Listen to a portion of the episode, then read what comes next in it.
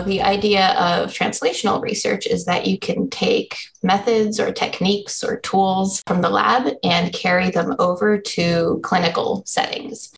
I'm Anna Kosovicheva. I'm an assistant professor in the psychology department at UTM, and I co direct the Applied Perception and Psychophysics Lab.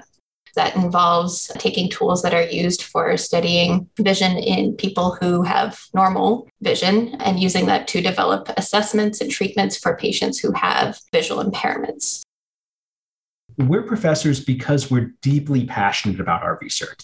I'm Benjamin Wolfe. I'm an assistant professor in psychology at UTM, and I'm a co director of the Applied Perception and Psychophysics Lab. You see something in the world that seems like, hey, maybe Professor Wolfe has something to say about this or knows about this. Come and ask us. We're professional nerds. We're totally happy to talk about what we're passionate about. So bring us cool questions and ideas and observations about the world because that's really why we're here setting sights on visionary research and researchers. Hello, and welcome to View to the U, an eye on UTM research. I'm Carla DeMarco at U of T, Mississauga. View to the U is a monthly podcast that will feature UTM faculty members from a range of disciplines who will illuminate some of the inner workings of the science labs and enlighten the social sciences and humanities hubs at UTM. We're back with a new season, lucky number seven. To kick off this new season, we are picking up where we left off with representation from UTM's Department of Psychology.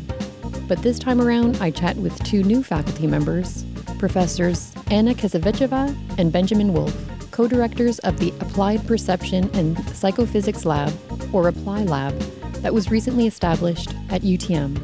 Anna and Ben are helping me launch the new season of View to the U. Without further ado is the theme for the year, and throughout this season, I will introduce you to some of the new people from UTM's vibrant and ever growing research community.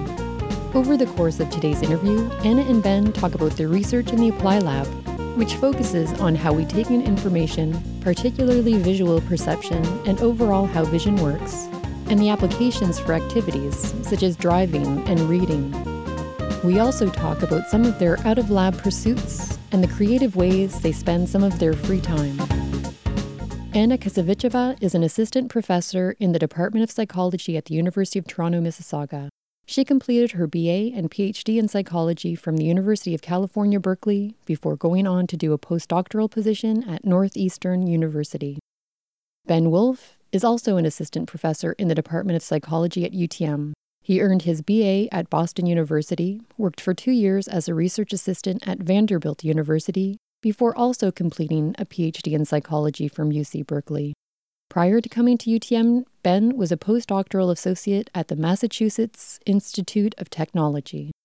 Both Anna and Ben joined the faculty and established the Apply Lab at UTM in 2021 really what I study is visual perception. And th- to unpack what this means in terms of what we see in the world and how we perceive the world, our brain has to do a remarkable amount of work interpreting the input that comes in, in terms of the light that comes into our eyes. Our experience of the world is not just the light that comes into our eyes that goes into the retina and that you know winds up perfectly in the brain. That's not how vision works. It's really a cognitive process of perception. I'm particularly interested in how do we get the information we need from the world? The world is enormously complex, and yet we move through it essentially effortlessly. We don't notice that the world is full of detail and full of change and full of motion. We happily drive down the road, walk across campus, do everything that we do in daily life without worrying about this much. So I'm interested in the question of, you know, how do we get what we need from the world? And in particular, this is in the last few years really focused on driving.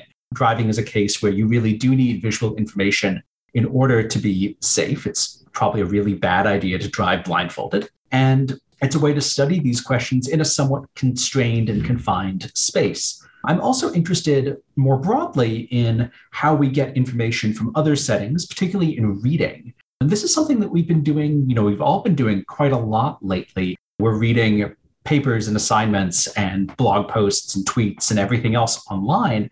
What does it mean to make that readable? What does it mean to make that easy?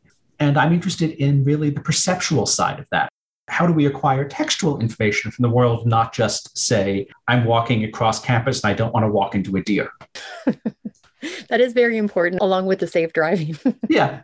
Just to expand a bit on what Ben talked about. So, a major focus of our lab, so the Applied Perception and Psychophysics Lab, is really to kind of look to the world for problems that can benefit from an understanding of how visual perception works. So, as Ben said, it's not only driving, but readability, how we read and understand and process text, as well as applications of vision research to uh, human health. So, assessment of visual impairments. And at the same time, we're also really interested in understanding more basic visual phenomena and mechanisms of vision, because if we can understand something fundamental about how vision works, we can get a sense of how we perceive and we act on things in the world. And so, an example of that is how do we represent the space that's around us? How do we accurately perceive where something is? That's really important for situations like driving or even something as basic as catching a baseball that's flying through the air. So,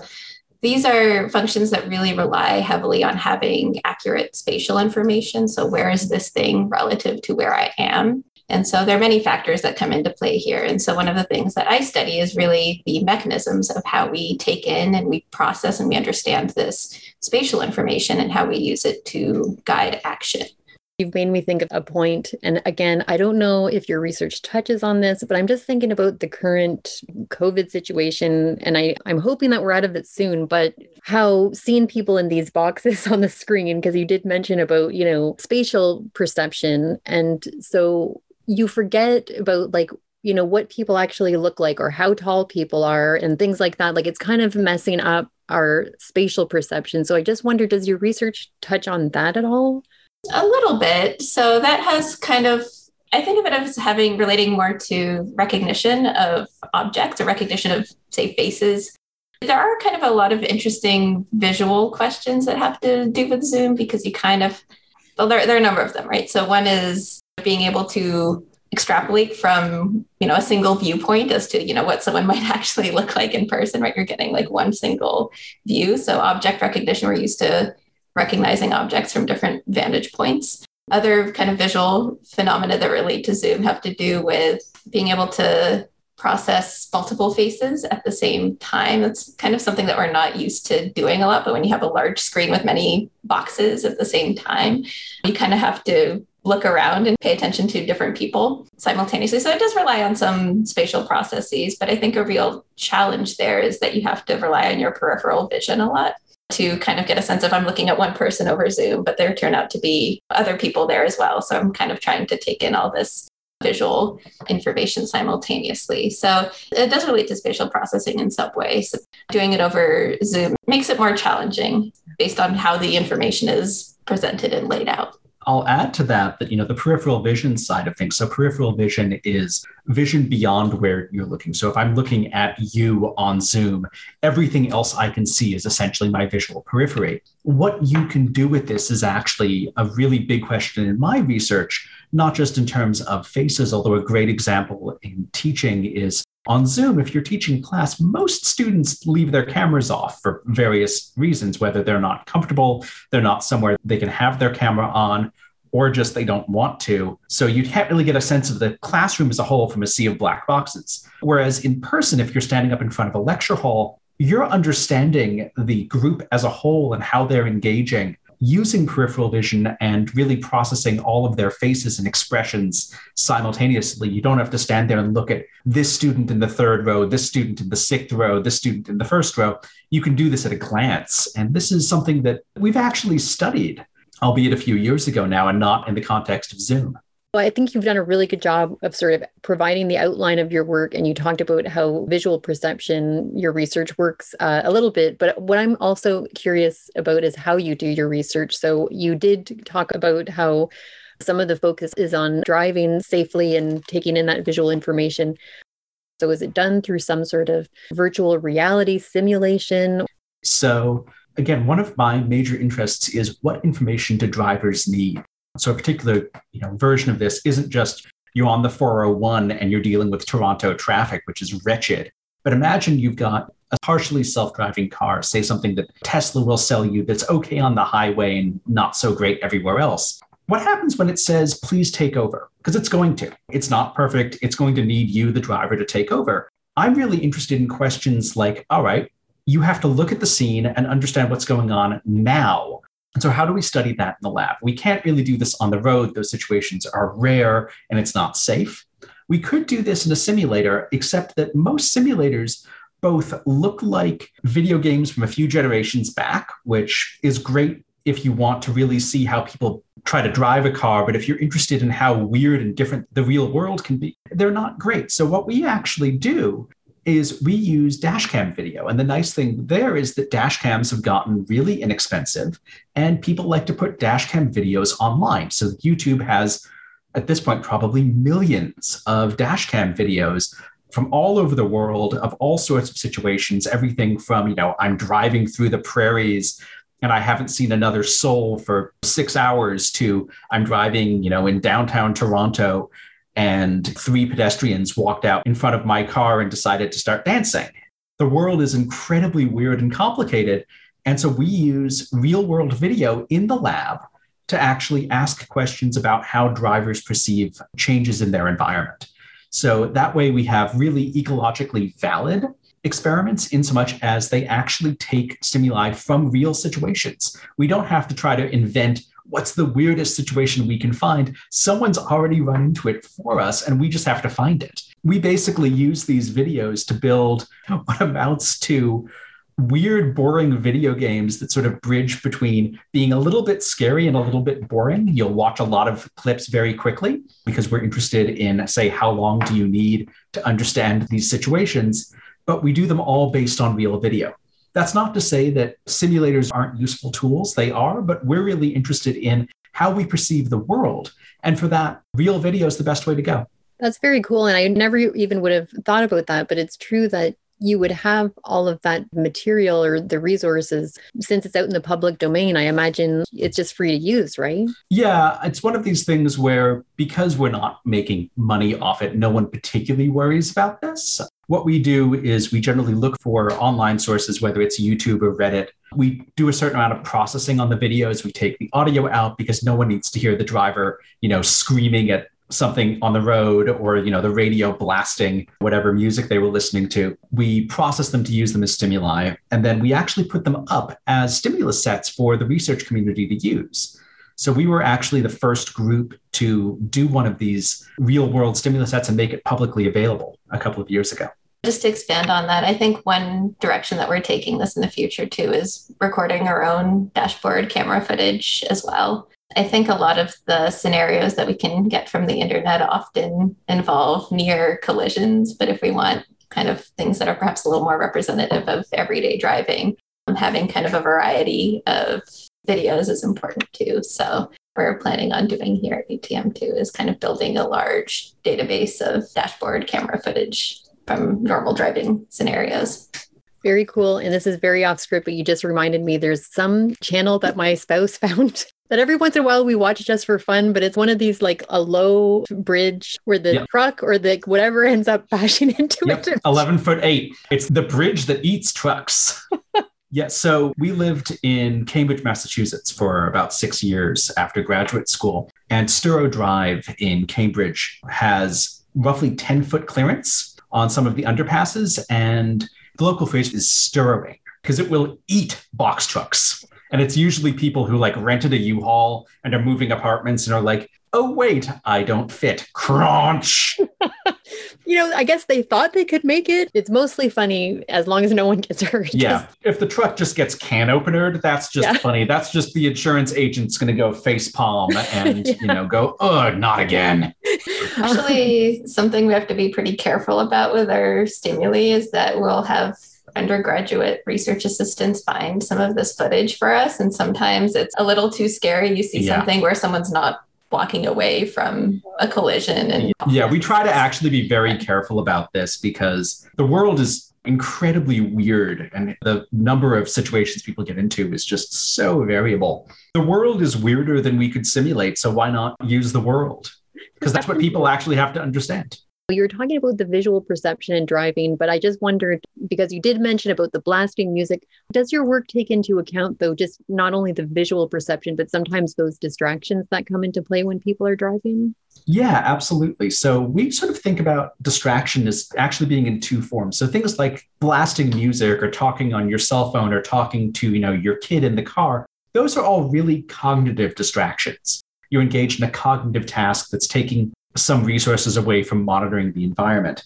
And that's a really heavily studied topic, particularly in driving. It's why you get all the warnings about use a hands free device for your cell phone, don't necessarily talk with your passengers if you're in a dangerous situation. What we're really interested in, because we're more interested in visual perception, is visual distraction. So, this is, let's say you're a driver for Uber or Lyft, and you've got that smartphone on your dashboard or your windshield that lets you pick up fares you're looking at that. You're not looking at the road. What does that do? Or, you know, you've got your GPS, you've got you're running Waze for traffic or something, and you shouldn't do this in Ontario because it's illegal here, but you're texting and driving. You know, you've got your phone maybe in your lap because that's what people do when it's illegal. We're really interested in this because it changes the information you can get. You're looking away from the road and you're relying on peripheral vision to monitor the environment around you. So we've actually studied this in the lab. And what we find is even if you look a little bit away from the road ahead, you're looking at the infotainment display in your car. That's that big LCD that every manufacturer has been slapping into the car instead of all the knobs and buttons that you used to have. You're looking at that. You can be a third of a second slower to react on the highway. A third of a second is an eternity on the 401 because it's several meters of travel. And on the highway, on the road in general, time is space and time is stopping distance. So that's really a huge piece of what we're interested in. Also, related to questions of distraction, what does it mean to be distracted and like not see something and you know not attend to something? And these are a really interesting class of errors that gets called looked but failed to see errors. So people might look at something directly, say like a moose walking into the road, and they say they didn't see it and they don't respond as if they saw it. And understanding what on earth is going on here is a really interesting question. And it's one thing that we're really looking forward to getting into as on campus research resumes because it takes tracking where people look. We can't really do that online. So we have to bring people into the lab, put them in front of an eye tracking camera, and we can try to understand okay, you looked at this, but you didn't respond to the moose. And so that's really a big question that we have going forward. You also just made me think about when you talk about the failure to see something, but you know how if you are unfortunately in an accident and how people talk about how time sort of slows down. And so I'm just wondering again, I don't know if this factors into your research, but I remember having a close call with a deer in a car. A friend of mine was driving, but all of a sudden this deer appeared out of nowhere crossing the 401 when we were driving, but it felt like time slowed down. And I know people have described an accident situation in that way. There seems to be the two things going on because it's your visual perception, but also that feeling of time shifting. I don't know. Oh, yeah. I mean, that's both the temporal shifts and your sense of time and prediction. Those are things that we've poked at a little bit it's really one of these things that's hard to get at, particularly in the lab, because we don't really want to put you in a whole lot of dangerous situations. Right. But the sense of the deer or the motorcycle or something else came out of nowhere, that's a really, really common report from people who get into collisions or who get into near collisions. And it's something that turns out to be a really big issue particularly with older drivers, they're more prone to this. And so it's something that we're really interested in is how our perception of the environment and particularly of the driving environment changes with age. And it's something that expertise is a big issue here, age is a big issue here. And really sort of probing what's going on there is a key question. I got this from your website. It also said translational work. And you might have already described this. I didn't understand that term. So I just wondered if you could explain that a little bit. So that is part of my research emphasis. So you can kind of think of translational research as a subset of applied research that focuses on health relevant applications. So, the idea of translational research is that you can take methods or techniques or tools from the lab and carry them over to clinical settings. So, in my case, that involves taking tools that are used for studying vision in people who have normal vision and using that to develop assessments and treatments for patients who have visual impairments. So, just to kind of walk you through one specific example of that, Ben mentioned eye tracking. So, this is basically a technique where we use a camera to monitor where somebody is looking, either on a computer screen or something else. So that's a common tool that we use in the lab. And so one area of mine is to kind of take this method and apply it to evaluating people who have impairments in binocular vision. So specifically people who have strabismus or eye misalignment. In these cases, the two eyes don't work together as well. So one application of eye tracking is that we can actually use it to measure how much the eyes are misaligned. We can measure the angle of misalignment. We can also use it to develop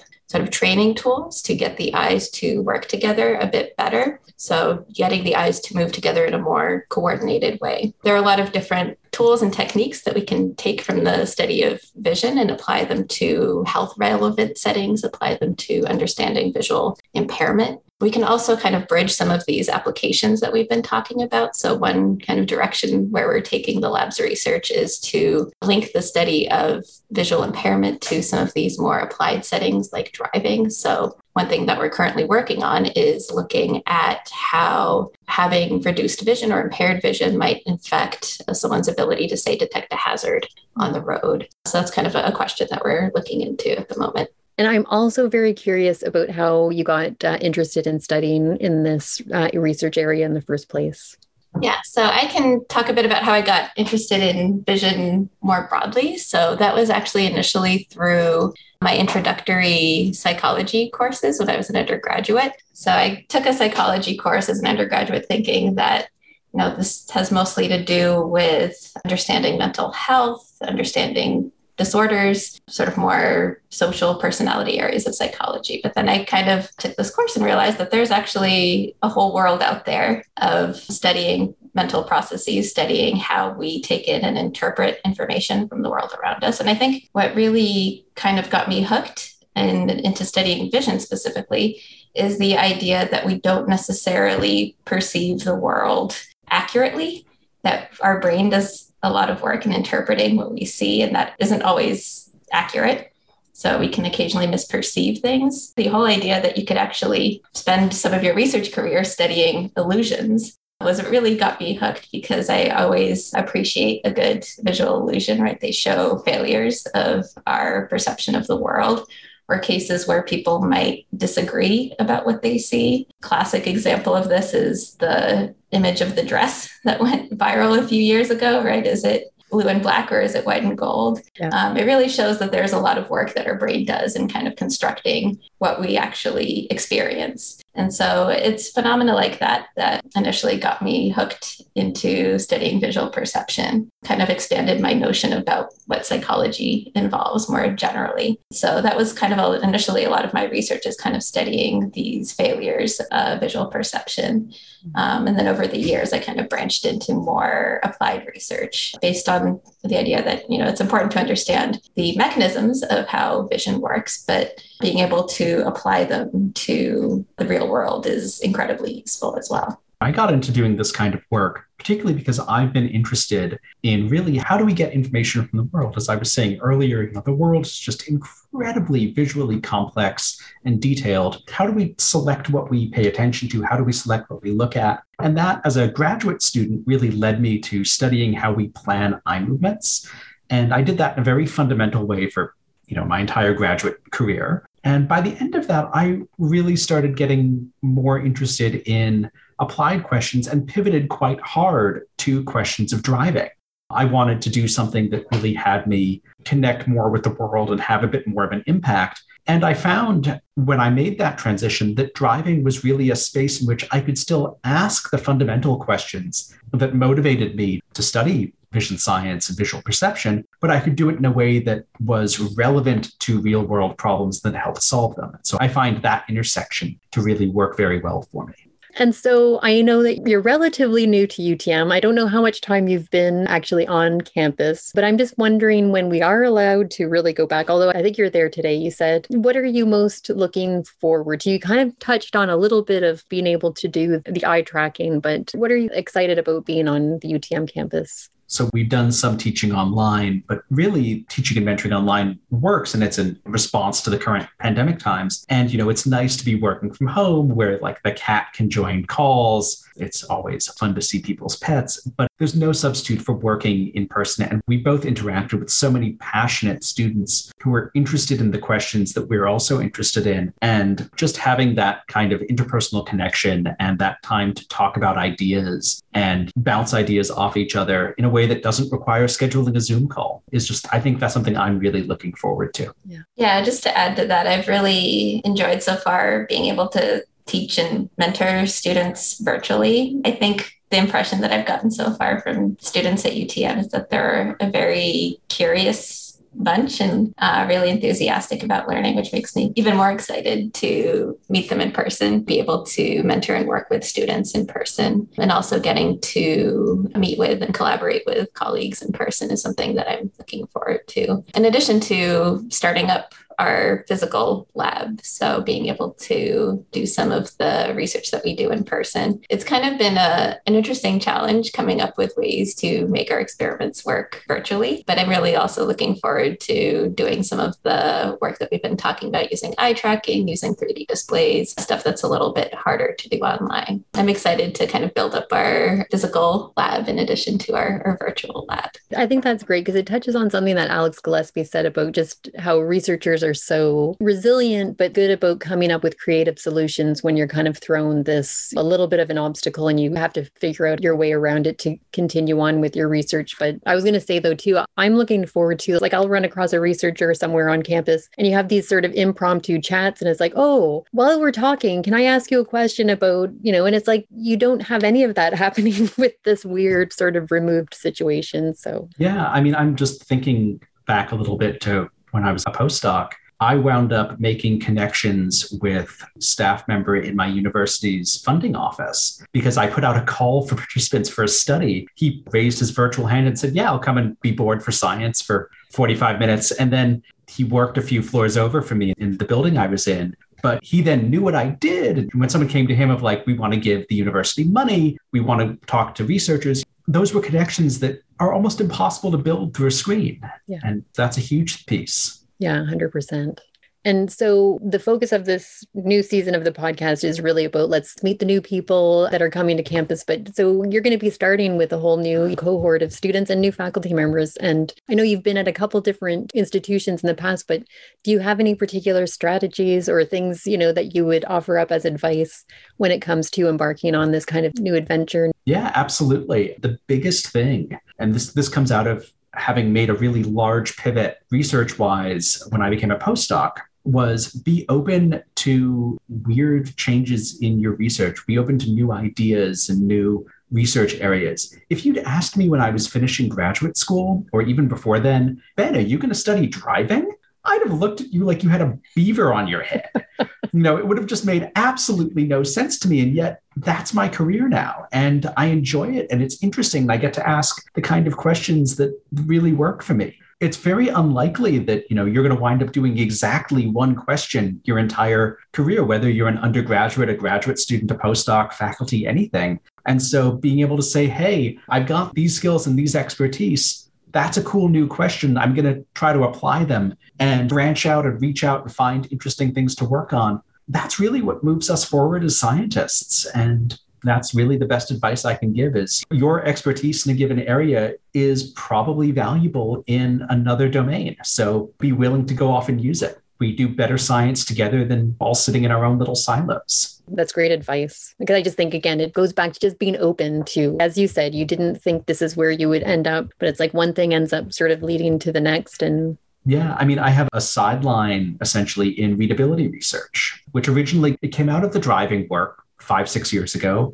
because the group I was part of at the time was interested in, you know, you've got that display in your car. It's got a bunch of icons on it, or you've got, you know, the icons on your smartphone. You glance down at that. You need to figure out, okay, this is the Instagram app, this is Twitter, this is your email or something. What font do you use? What makes that readable? What makes that not readable? And now I'm part of a huge collaboration with researchers all around the world trying to make text more readable on screens. Mm. And that's useful for students, that's useful for professionals, that's useful for everybody.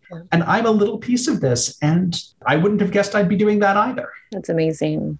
And Anna, do you have anything to add about tips for people new to space or place? Yeah, I think for UTM specifically and for undergraduate students, I would say something that's very important is to not be afraid to reach out to people, especially faculty. If there's some area or some topic that you're interested in, or if you're enjoying a course, I always love hearing from students. I know it's something that can be kind of intimidating, especially these days when everyone's at home. But reaching out to people is important. If you're an undergraduate and you're interested in something, reach out to faculty because they love talking about the work that they do. And it's a good way to kind of start getting involved in, in science if that's something that you're interested in as an undergraduate. Yeah. I might just add to that that all of the faculty that if you're a student that you interact with, we're professors because we're deeply passionate about our research. That's why we do this. We're passionate about our research and we like to teach on the topics that we're passionate about. And if that seems interesting to you, or you see something in the world that seems like, hey, maybe Professor Wolfe has something to say about this or knows about this, come and ask us. We're professional nerds. We're totally happy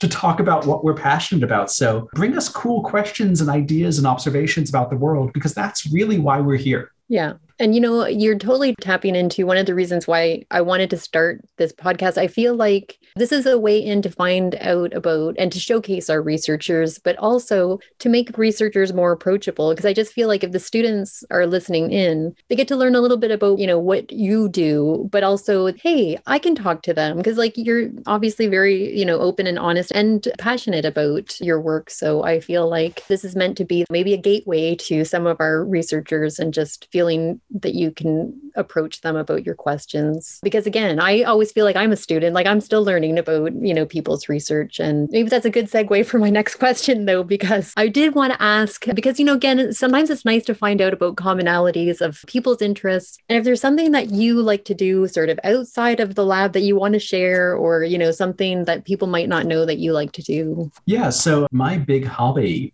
outside of research is i'm a baker. I'm a scientist by day. I spend a lot of time, you know, pounding my head against data or experiments or this paper came back from the journal and the reviewers want 20 pages of changes. And that can all be really frustrating and really slow. But if I go home and I walk into the kitchen and I grab the eggs, flour, butter, sugar, and chocolate, an hour later, I have cookies. And that tangible product is just so incredibly important.